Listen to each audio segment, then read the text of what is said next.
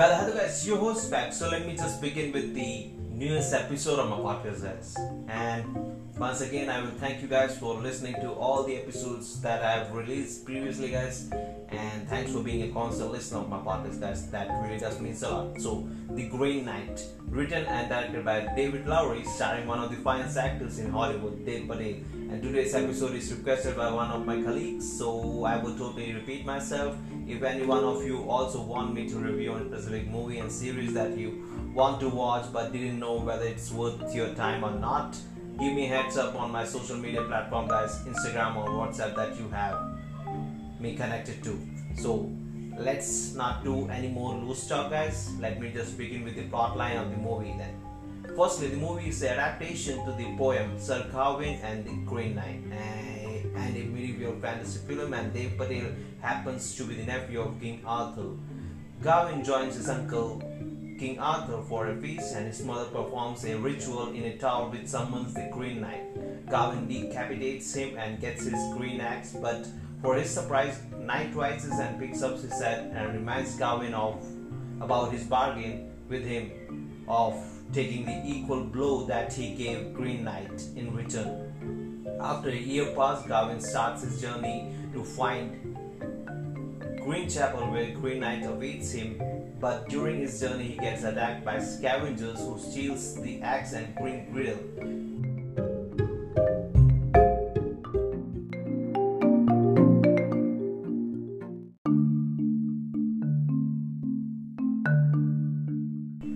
Gawain is back on his journey with his fox after being offered to stay at some lord's place and he did get warned by the fox but he still searches for Green Chapel and he finds the knight who has been waiting for him. And before the knight takes the blow the equal blow that Gawain did to him at King Arthur's place Gawain starts to drink and it didn't end on a good note as he see himself getting beheaded without any fine any fights guys sorry.